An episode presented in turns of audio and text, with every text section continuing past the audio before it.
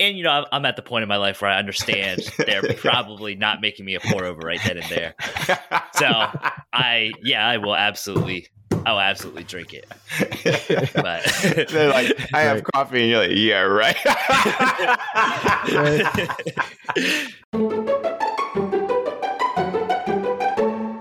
Welcome back to Reason Together, the podcast for Christians who think about stuff.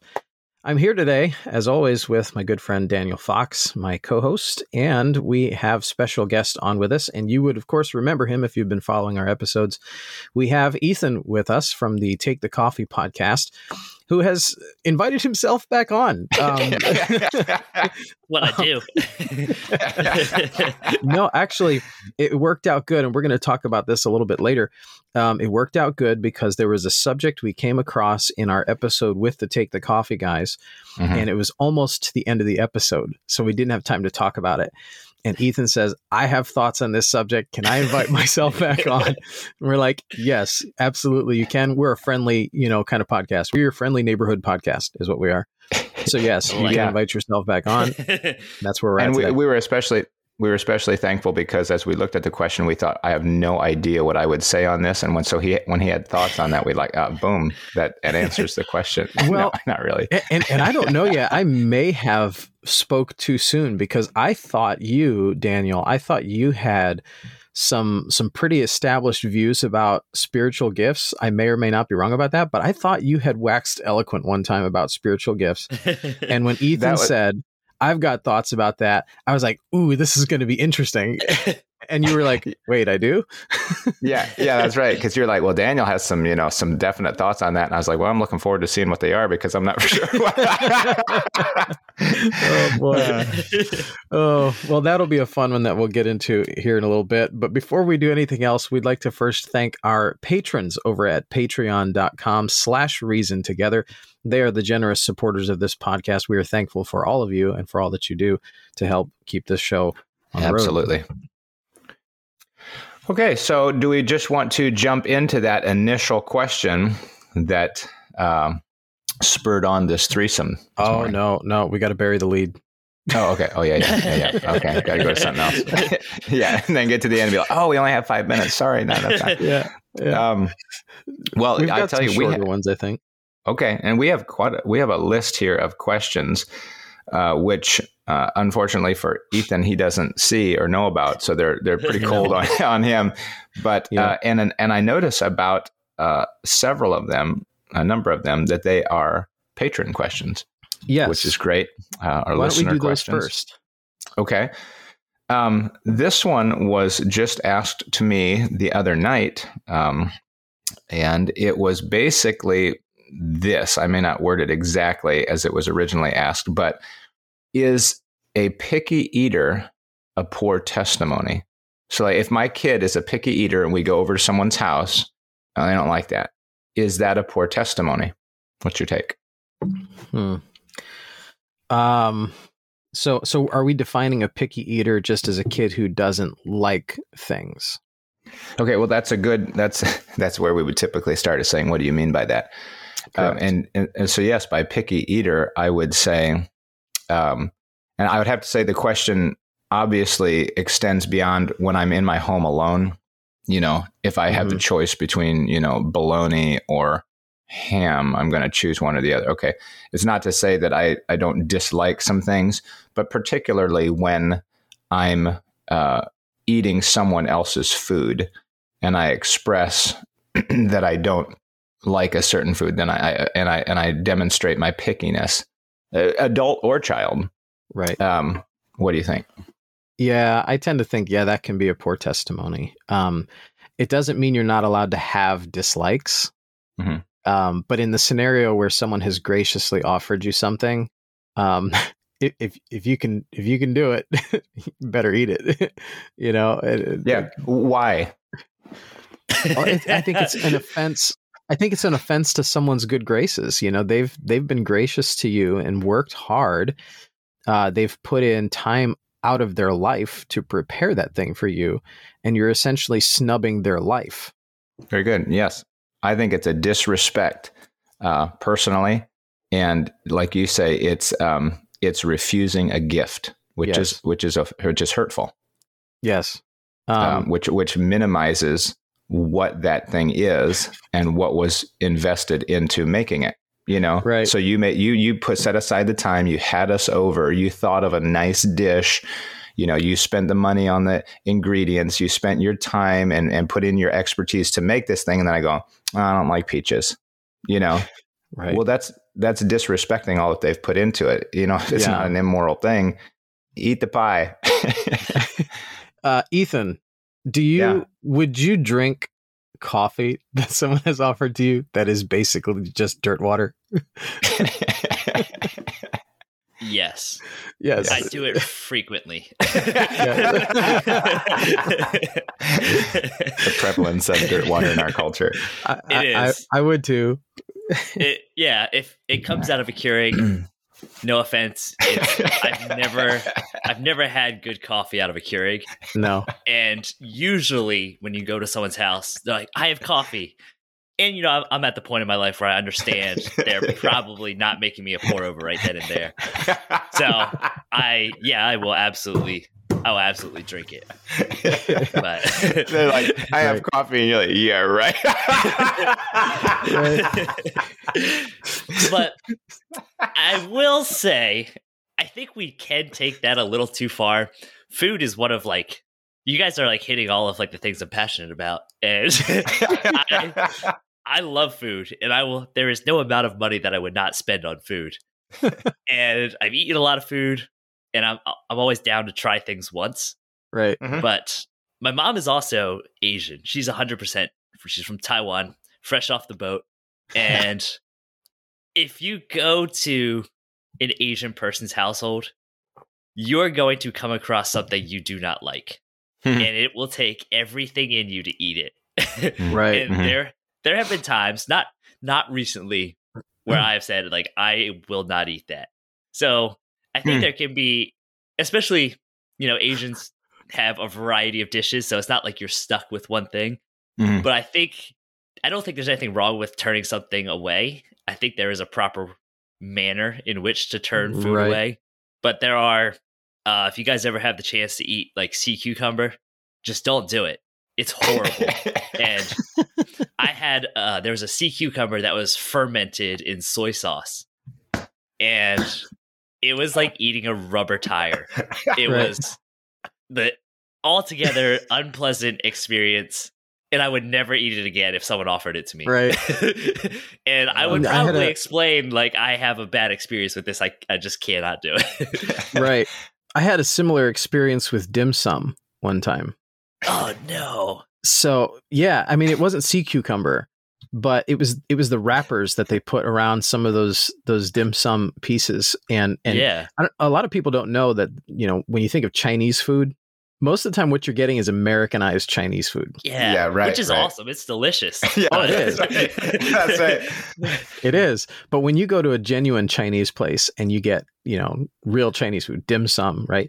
Uh, they bring Yeah. out these little platters and has these little pieces of things on them, individually wrapped, and uh, there was this wrapper. It looked like clear gelatin. It's probably And- rice. It, I think it was a rice wrapper, yes, Yeah. Mhm. but it was like moist, like it had been steamed, and you Mhm. could. s- It was translucent. You could see the stuff inside it. Mhm. So it, I felt like I was eating a Tide Pod, and well, that I, was a I- challenge just recently. All the teenagers were doing it. So Oh. Yeah, yeah. it, it wasn't good. It wasn't good, and I think it was more mental because of how it looked. But one thing, as you were talking, I was thinking of an instance we had with one of my sons. He just cannot eat shrimp. It- It's not that he's picky about it. He he has tried. He cannot eat shrimp. He he will he will spew. Okay. Yeah. Um. And one time we were down at a pastor's house in Louisiana, and they served shrimp uh, with fettuccine uh, and Alfredo sauce. wow. Amen. Yes, Yeah, amen. and I'm all about that. I, I'm I'm all in. But my one son just doesn't do shrimp. He cannot do it. He will throw Yeah. up. And uh, like a trooper, he tried. oh no. oh no. he tried. and, and I was proud of him that he tried. And he was trying to obey mom and dad because mom and dad told him they've made that for you. You should eat that. But then he, he ended up throwing up at the pastor's house because of the shrimp. So it's like, at what point do you say, Mhm. okay, he's not being a picky eater? That's not a bad testimony. There's just something in his gagger that cannot handle shrimp Yeah. and he has a violent retching physical response to it you know how far do you go with this Yeah, it's uh well I, that's probably a food allergy. He's probably allergic to it. No it wasn't it, it's it's really not and and shrimp allergies are usually iodine related to where people will get some mild uh, you know either either like an extreme anaphylaxis or some people get like a mild allergic response like hives or something like that Mm. but it's just that something about the texture and he says it's all in the texture the texture of shrimp Huh. just when you bite down on it and it has that initial rubbery kind Yeah. of texture and then it, your Yeah. teeth just And then punch crunch. through and then it's just yeah he just cannot handle the texture yeah how far do you go Yeah, I'd definitely be like, please don't eat that. Well, yeah, I I think going back to something that uh, Ethan said that if, if it's not if it's not that you're rejecting the main dish as a whole, you know, if there's multiple things, you know, you're going through the table, there's six things there, and you choose five. Well, that's not a big deal. You know what I mean? But if somebody makes, and so if if it's shrimp and you pick the shrimp off the fettuccine and you eat the fettuccine, you know, you can probably slip it over to the guy next to you and he'll eat it just fine. You know, I've been in they have a scenarios like that. yeah, yeah, you drop it like, oops, I'm sorry. I dropped all of my shrimp on the floor. I'm sorry. Oops. Uh, no, no, don't lie. But I mean, um, you know, Then but if they make, more yeah, but if they make spaghetti, I don't like spaghetti, you know, or, um, or something, I seemed like, like some main component or an entire dish, um, you know, or, or, you know, my, do you have, do you have, especially if you have to ask for something else, you know, do you have something else? Cause my child doesn't eat cheese. Okay. Um, you know, and then it just seems so. I, Yeah. I'm sure. I, I guess to So- so go go back to your question: Is there a line? Yeah, I would imagine that there is a line, and there is a gracious sort of workaround in some situations. But I think a lot of a So lot of about- kids are getting too picky. what about with someone like me i i do not eat sugar um unless it's in a natural form like like fruit or honey Mhm. um, but I, I don't eat sugar, and and it's not because I have some health problem. I'm not diabetic or or something like that. I just don't want to become that way, and I feel better when I don't have sugar, so I don't eat sugar at like ever. Um, so if someone offers me a piece of like you mentioned earlier was a peach pie or something, Mhm. you know, is is it okay for me to turn that down and still be a good testimony? Absolutely. I think Yeah. Can- I'm gonna flip. I'm gonna flip the question. I feel like this is the host's problem because before anybody comes to my house for dinner, I'm asking them and communicating with them. Do you have any food allergies? Is Mhm. there anything Yes. you don't want or just don't like? Like, I think it's up to the host, and perhaps they have the spiritual gift of hospitality, and you should Oh, be boy. able to communicate with them. Say, hey, what do you want? Like, you're coming to my house for dinner. I'm not going to serve you a raw octopus because that's something that I enjoy. I'm mm. gonna I'm gonna check out and be like, hey, is there anything you're allergic? First of all, food allergies are all over. Right. Yeah, the they're becoming amount more of an of issue. Yeah. Dairy free, gluten free, whatever free. I you know, I'm gonna ask like, hey brother, like I heard you don't eat sugar. You know, you know where did where's your line on that? You know, if I were to make something and I added, you know, would you prefer I used honey instead of processed sugar or whatever? Mhm. That should be on the host to Yeah. figure that out. And if there's Except no I way to bad. communicate, there should be there should be options. Like, hey, here's a couple different things that I've worked through, so that you know you can have different options if you know I was unable to get a hold of them. Right. There, Even there's in an that interesting. Go ahead. It's, even in that scenario, personally, um, I would say that um, refusing a dessert is different than something in the main meal because almost everything. I mean, not, okay, not almost everything, but there are a lot of recipes, even main dishes, that have sugar in them. Mhm. You know, so if they hand out, you know, if they if they bring out the meatloaf and you're like, does that have sugar in it? You know, yeah, it has a couple tablespoons of sugar in it. Uh, I'm sorry, I don't do sugar. You know, um, I would just eat the meatloaf and say, yeah, I don't, I don't eat sugar. I don't prefer to eat. You know, I don't want to go that way. I wouldn't even bring up the discussion. I would just eat it um, because it's not a an allergy thing. It's not a, you know, it's not a conscience thing. It's simply a health thing, and I understand that. And sometimes, you know, you have to sacrifice some of that. I would think sitting in front of somebody, but when they offer you a sugar dish for dessert after you've Mhm. eaten the meal, say, "Oh goodness, wow, I'm I'm Yeah. satisfied. Thanks so much." You know what I mean? That there would be a line there that you don't have to Yeah. be just because you're not being picky doesn't mean you don't have a pick over anything. Yeah. like you can't you have to take Mm. literally everything Right. in front of you. I have been over here racking my brain as we're talking because I'm almost certain that there is a passage of scripture about this, about food being set before you, Okay. and not not Yes. refusing it, not turning it away. Um, And Mhm. I just I can't I can't hear it in my head. I can't think of where it might be. Um, maybe we can put that to our listeners if you know where that reference is, or if I'm just completely delusional here and making up you know something out of the book of Hezekiah. Um, you know, let me know. Okay, I- yeah. There- there is no book of Hezekiah for the less. I- you know, oh, I want to acute throw out listeners. it, First Corinthians when it. I'm pretty sure when it's talking about meat offered to idols, is it there? and it's. I believe it's like don't ask where it came from. I could totally be wrong, and I could totally be twisting scripture to fit my viewpoint. sure. So, All right, listeners, listeners, help us out on that. Okay, there it is. First Corinthians ten twenty seven. If Ah. any of them that believe not bid you to a feast, and ye be disposed to go, whatsoever is set before you, eat, asking no question for conscience sake. There you go. Discussion over. Boom. next, Next. No, no, seriously, next. Please.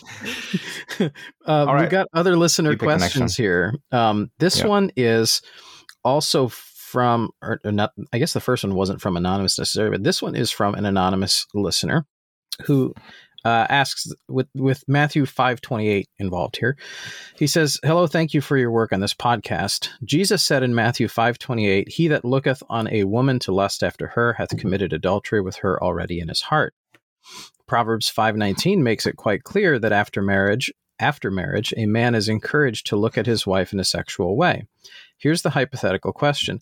If I'm looking through old pictures and I see an immodest picture of my wife from before we got married, is it bad if I look at it? This has not happened. I'm just wondering. Thanks. Chirp, chirp, chirp. we're, we're all like smiling at each other. I, am Okay. just I'm just going to go with it. Just So, look at the picture. It's fine. That's right. It, it, if the question is, is it wrong for me to look at the picture? The short answer, no, No. not at all. no. it's still your Ex wife. post facto, it is your wife. It is fine. Right. You're not, uh, you're not, uh, right. Yeah, we could dive into that a little bit, but it's just like, uh, are you lusting after some other woman? No, it's your wife. Um, Still your and wife. you know her, you know her intimate, more intimately than that picture. So, you know, what's the problem? Yeah. I mean, Yeah. Yeah, yeah. All right. Uh, Boom, that was pretty done. straightforward. Next. Um, let's see here. I don't know if I want to deal yet with the uh, personhood one. Okay. Um, Um, so that would take us to the lead, and, unless we, if we wanted to, if we wanted to deal with the personhood one here, I could essentially just read my response to this listener because we are we're kind of backlogged several episodes here, and I wanted to give this listener a response because you know he, I figured he Well, could kind of use it right away rather than have Yeah. to wait till we come out with another episode. well, and plus, I I wanted to kind of formulate a response too, but I can at least kind of just see what yeah comes right now, and then think about it more. Okay. So, All right. go ahead. Do you do you want to read the question and then I'll read my response? Sure. He, he says, um, Daniel Thomas, as always, I enjoy your podcast due to the sensitivity. Okay. Yep. Um, says, with the recent anti abortion bill being passed in Texas, I've been seeing some shots fired, quote unquote, among Christians on social media. Nothing new there, but I was a little surprised to see it happening over the abortion issue. Apparently, some Christians don't believe the Bible leads a person to a pro life position, which, let me just stop right there and go. um, I, I, can't. Anyway, uh, apparently, some Christians don't believe the Bible leads a person to a pro-life position. It lead. It's led me to this question: Does the Bible definitively teach the personhood of the baby in the womb? Recently, my wife was listening to a video of a woman who was saved, came out of the abortion industry. I believe that this woman was a doctor her eyes were opened when she realized that the Nazis, whom her father fought in World War II, had justified their mass murder by taking away personhood from the Jews, mm-hmm. much like the abortionists of modern times have denied personhood to the baby in the womb. So, does the Bible clearly teach this? I've watched Christians on social media deny the merits of the usual verses, such as Jeremiah 1 5, etc., which is what before I before you were born, I knew you, I called you, something like that um, explaining it away as applicable only to Jeremiah and God's call on his life. I believe the Bible is clear on this issue, but I want to do some further study for myself because I think if the personhood of the developing child can be biblically proven, it cuts to the chase on this issue. Yes. So there's the anonymous question there, or wanted to remain anonymous regarding. Um, it, let's see, go back to the. Does the Bible definitively teach the personhood of the baby in the womb? Yes, and, that is that does really cut to the quick with the question mm-hmm. because I don't think really anyone debates that it is a life in the womb. It's just that those who are pro-abortion debate the personhood of that life. Is it a human person? And if we can prove at least to Christians who would be kind of waffling on the issue, if we can prove that the Bible does teach personhood in the womb, discussion over. Um, so here's my response to our anonymous listener. uh, good question. We'll have to tackle that soon, uh, but we are backlogged a few episodes, so I'll offer my two cents now.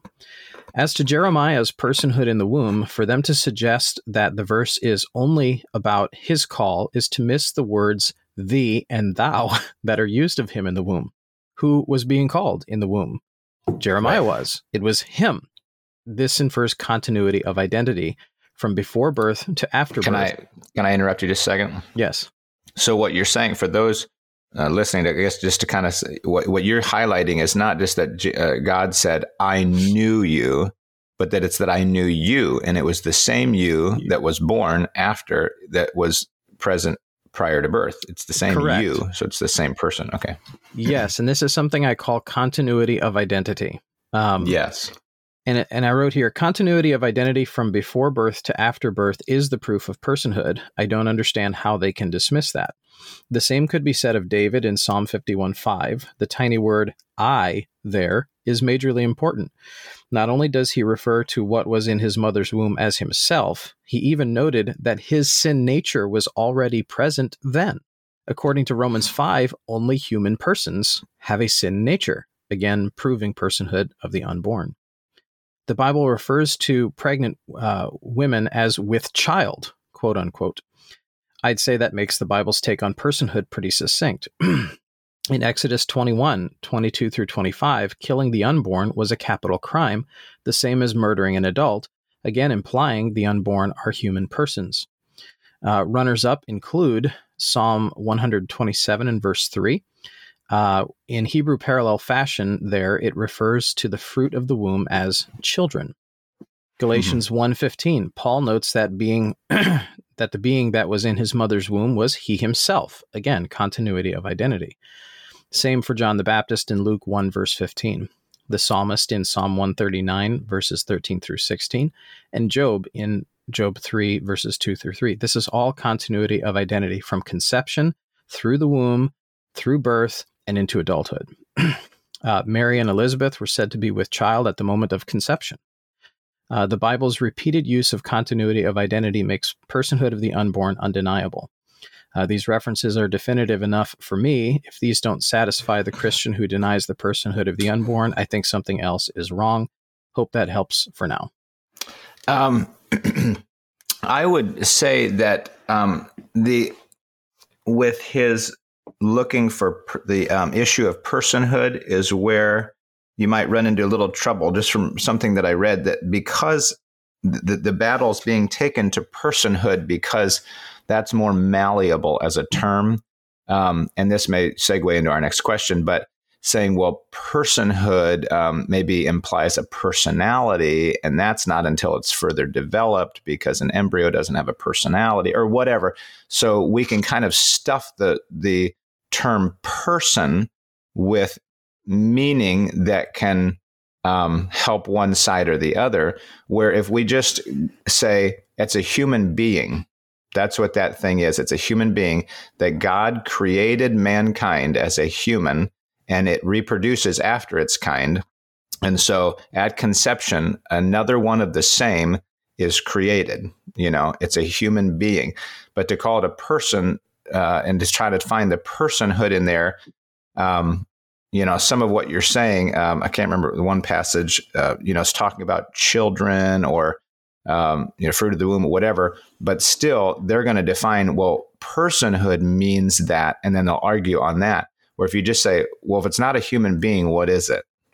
Mm-hmm. Um, and as and as Matt Walsh, who defends, you know, pro life very well, I feel like you know he, I'm probably saying some of what he said. You know, if it's not a human being, what is it? And if it's not, if it's not human, then why is there any agony over the decision whatsoever? Um, mm-hmm. But it's because of that conscience that uh, this this is a life. You know, what mm-hmm. kind of life is it? Well, it has to be human life.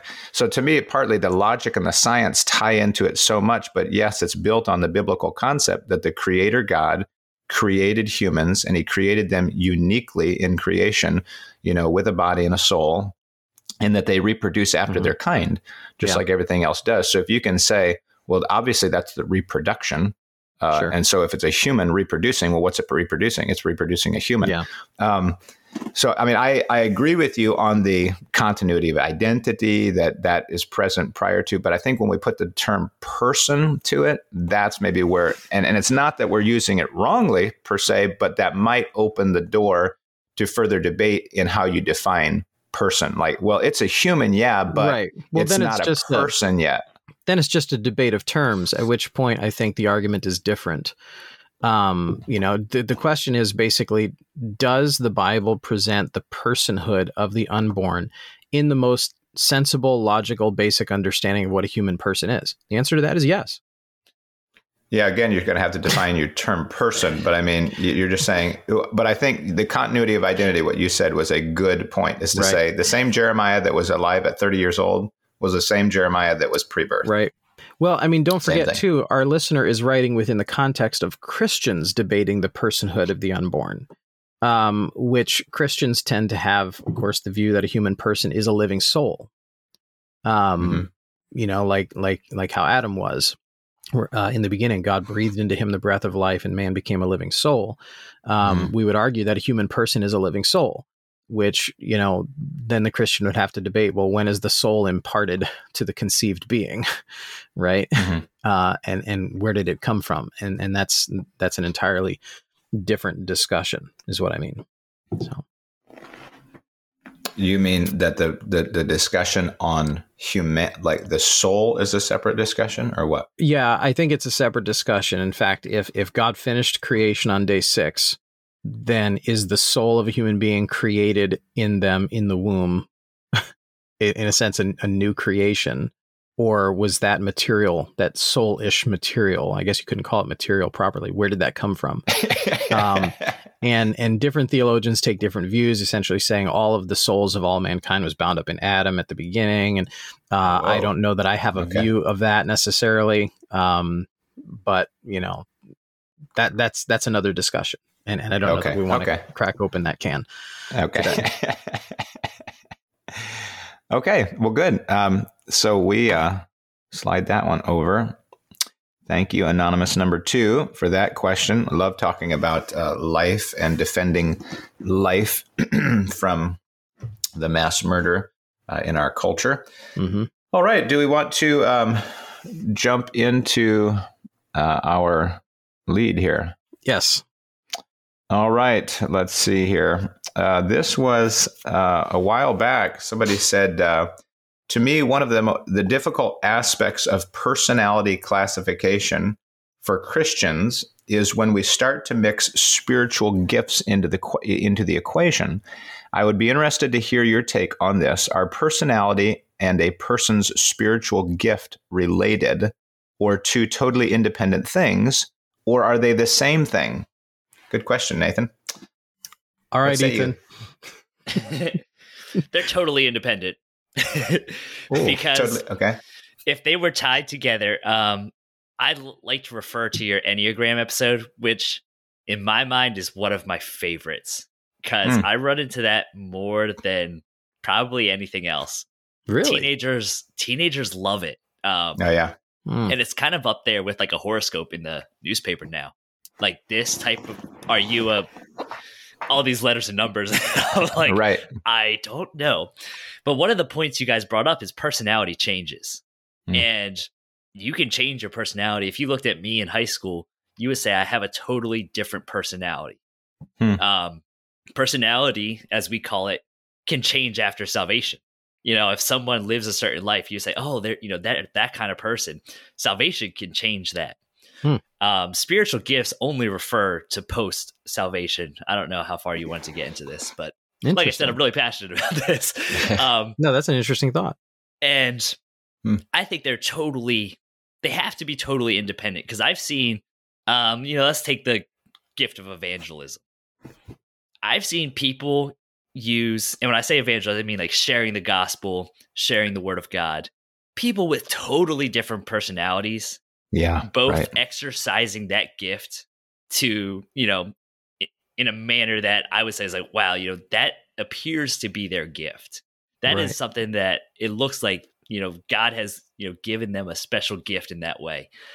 And I think we can get in trouble if we start tying spiritual gifts to personality types Hmm. and we end up either forcing a personality on some, somebody or forcing a spiritual gift on someone that they may not have. Mhm. And that's point. I hate I hate I might get canceled for this. I hate spiritual gift tests. I hate spiritual gift tests like I hate the Enneagram. Like I don't I don't need this quiz to tell me what gift I have.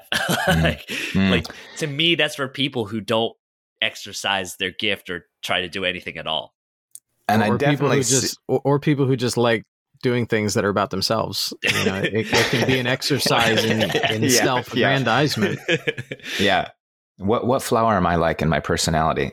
yeah. What what Star Trek character what am I? Disney princess am I? Yeah, yeah. Um, I could definitely see where people would mistakenly connect certain personality traits to what they perceive to be certain gifts.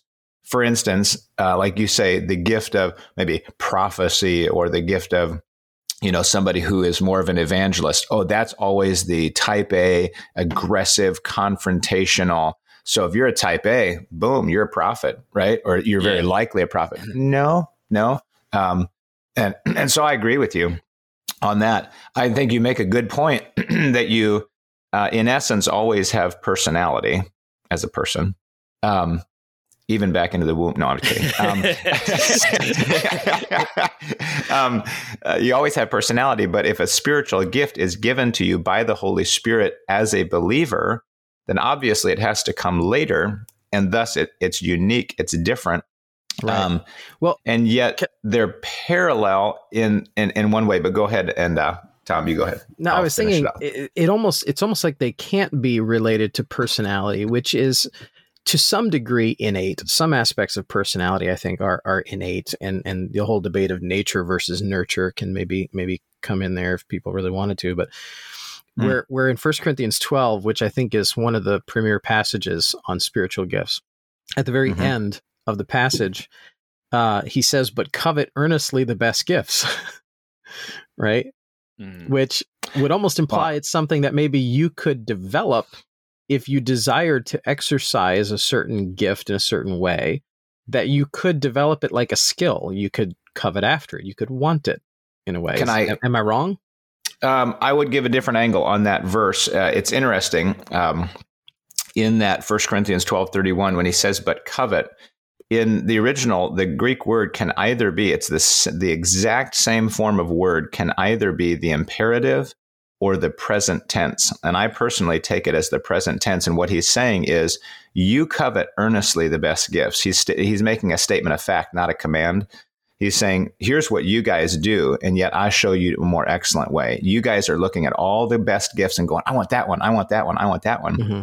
And now it still may go to your point, but I don't think he's commanding them. You guys ought to covet the best gifts. No, instead he's saying, this is what you do. You covet the best gifts but I'm going to show you a better way. Does that make I sense? See. So you think there's more, more, um, more cause to interpret it as uh, a statement of yes. fact as opposed to an yep. imperative, and you think that comes right out of the grammar?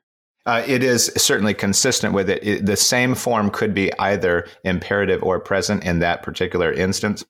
I mean, in that of the, for that, yeah, well, the same form of the word. I see. So, so what, it wouldn't be spelled any differently. So, so what you just basically have to pick which form of it you want. No, I'm i would say little, what's I'm being a little yeah, there. Yeah, but what's most consistent, I think. Um, so okay. And, and speaking of speaking of their attitude throughout, you know, they were obviously carnal and wanting, you know, kind of self-serving in the thing. Uh, so it's very consistent that they would be choosing obviously what would be best for them and what they think perceive would be the best. I see. Um, so and yet I he's see. making so, the contrast that uh, you do this, and yet I'll show you this. Okay. Yep. That that makes sense. That makes sense.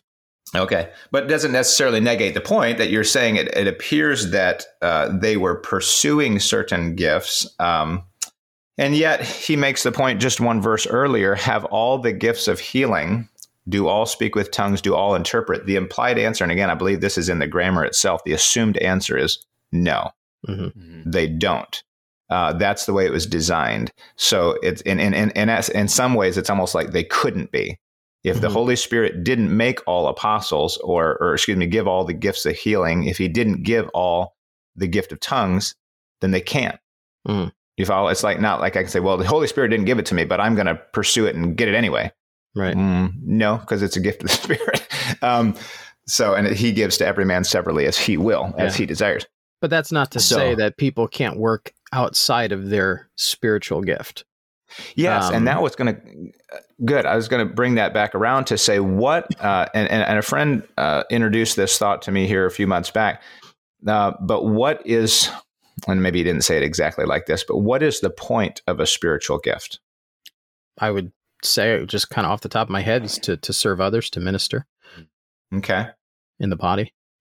Yeah. Okay. I believe it's your relationship to other believers in the body, yeah. and just just because we are a body, different members have different functions. Yeah. Um, mm-hmm.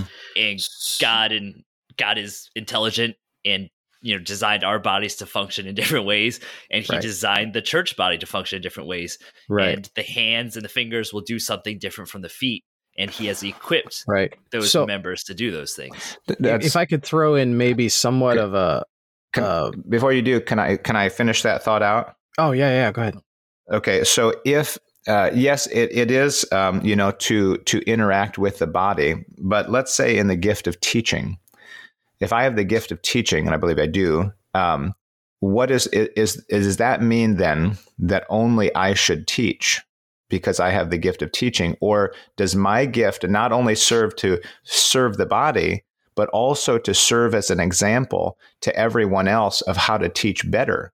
So that they, mm-hmm. though may not have the gift of teaching, if you will, um, can teach better because that's something that they should be doing anyway. They should mm-hmm. be influencing other people and communicating their faith and truth. Right. And now seeing the person with the gift, uh, you know, take it another way the person with the gift of mercy or the gift of giving, they not only do that ministry, but they also teach us how to do it by being an example you follow what yeah. I'm saying? Yeah. So yeah. It, what I'm saying is that we're then growing in all of these areas as we see people who are gifted to where it becomes a little less apparent what our gift is.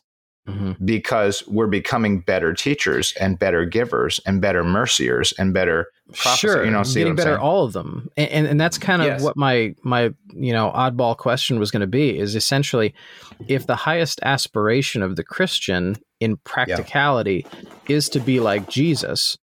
Yeah, what was Jesus' right. spiritual gift? All of them. Yeah. yep. and that that is why Yeah. I despise spiritual gift tests because they get they get their answer. They're like, I have the gift of you know helps. I'm I'm a helper, and I will not do anything else. Right. Yeah. And they're they're, Hmm, they're they use it as a limiter. yeah they're stuck in this rut of oh I'm sorry that's not my spiritual gift, and I've literally heard those words. Wow. And then you go Yeah. back to what's the difference between being a Christian and obeying God and your spiritual gift? Because you say, I'm really just not an evangelist, you know, so I will no longer share the gospel because that's clearly not my spiritual gift. Yeah. It's like, well, no, that's still a command in the Bible. You still have to do that. Hmm. And that is something you can work on. You know, if you Yes. asked me 10 years ago, I would have said, I, I had never knocked a door until college because the church I grew up in just didn't do it. Mhm. And man, I was bad at it. but o- over years of knocking doors, you learn how to communicate, you learn how to talk, you learn, you know, to look at different different people's personalities and you know work with their personality to share the gospel. And I could easily have said, uh, not my gift. I can't do Right. this. So I'm Mhm. gonna I'm gonna go back to being a helper.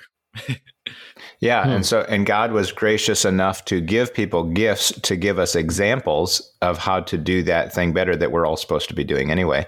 Mhm. Um, now, now, even with personality, so so I think there's a distinction there that we're saying spiritually we should be trying to grow into the mature, complete, whole man. That, um, uh, which would mean that we exercise different functions and capabilities in a mature way. You know, even if it's not our gift. Um, with personality, that may not ever be the case where we're nobody can tell what our personality is because you're just sort of like nebulous. You're just like everything, right?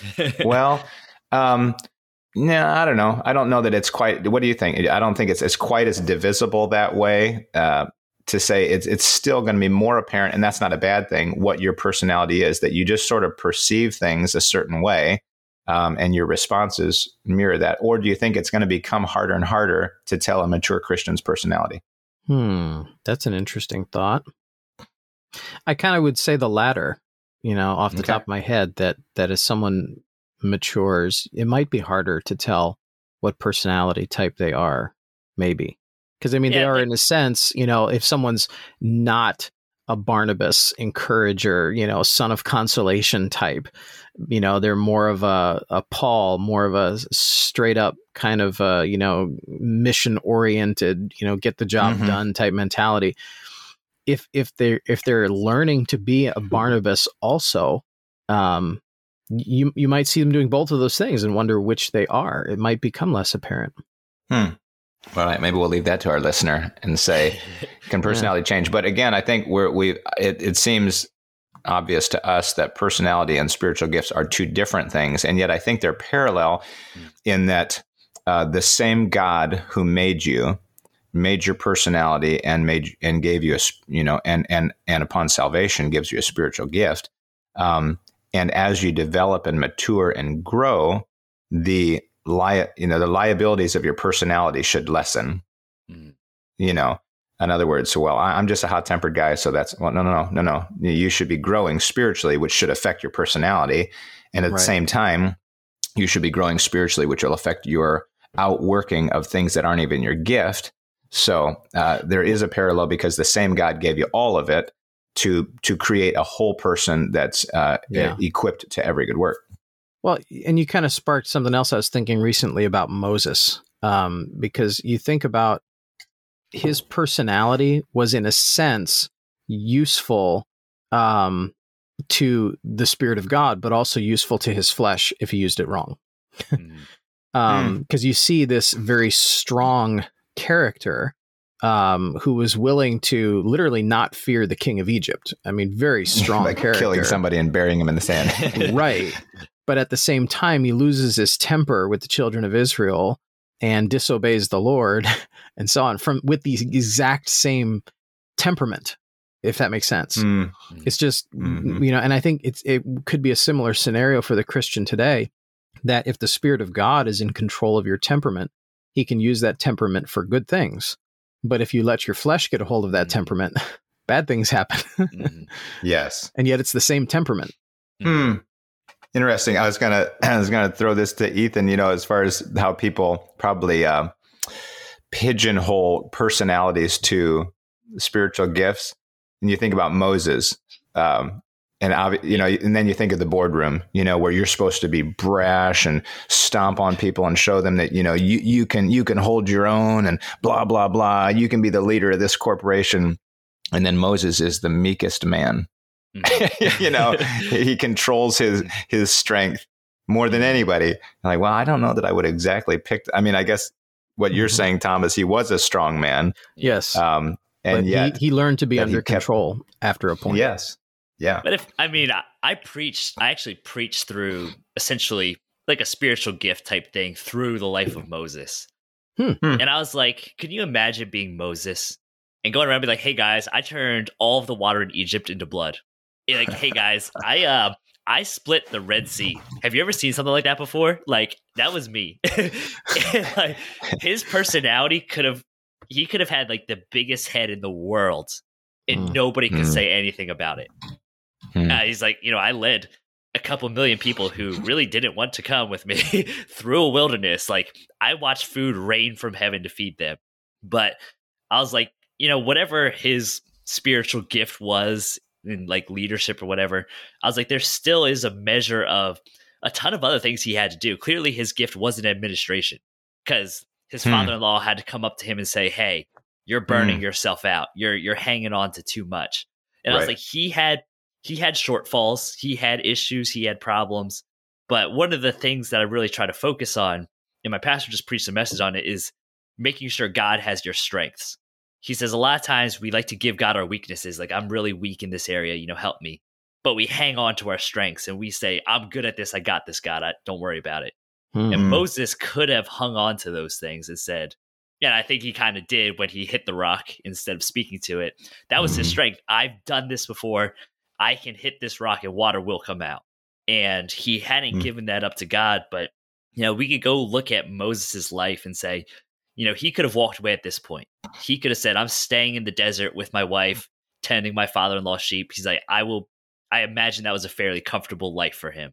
Going back to Egypt was going to be uncomfortable. Leading mm. the children of Israel through the wilderness, that was going to be uncomfortable. Mm. But he chose to exercise his spiritual gift. He didn't keep it to himself and say, you know, I'm I'm staying out here. He exercised it, he used it, he worked it, regardless of his personality. He, you know, he's like, I I have a stutter, you know, I, I can't speak. And, you know, God helped him through all those things, all of his personality excuses, hmm. until Moses came to the realization of God's given me a job to do, and I'm gonna exercise my gift to accomplish that that that goal. Amen. Good. Good. Well, I think that's a great note to finish on. I was thinking the today. same thing. yes. I'd yeah. put a bow and, uh, on it. yep. Uh, we want to uh, again thank our, our, our patrons, especially thank all of those that are listening, and hope you've enjoyed this conversation. And, and know that we always like to hear your feedback. Maybe it's a question that you've got. Maybe it's uh, a, a, thought regarding something that we talked about today. You um, you have a different take on it, or maybe something we left out, or whatever it is, reason together podcast at gmail.com. We want to hear from you. That would be great. Uh, we dealt with largely today listener questions, and we'd like yes. to deal with more. So, uh, reason together podcast at gmail.com. Well, thank you again for being with us on this episode. And thank you to Ethan from the Take the Coffee podcast. You want yes. to just really plug that one more time, real quick? yes. I know you did last time. Yeah, that's the whole reason I invited myself back on was just in case yeah. I didn't hit that last. no, I'm a, a, friend of mine, Pastor TJ, uh, and I. We host the Take the Coffee podcast. We interview missionaries, pastors, uh, people serving the Lord using their spiritual gifts in a variety of different ways, um, whether in full time ministry or not and we mm-hmm. get their perspectives on ministry, things that they've done in their life, and also kind of it, we like to focus on advice that's changed their life and kind of what got them mm-hmm. to where they are. So we have really good uh, casual conversations, kind of like this podcast, uh, really focused on encouraging people to go into ministry or be a participant in their local church. Mm-hmm. Uh, you can find us at uh, Take the Coffee You can find us at Take the Coffee Podcast on both Facebook and Instagram if you're interested in uh, checking us out, or you can listen to us wherever you get your podcasts. All right. Well, thank you for being with us, Ethan. And thank you, dear listener, for joining us again. We are encouraging balance, developing perspective, and connecting faith to practice. This is Reason Together.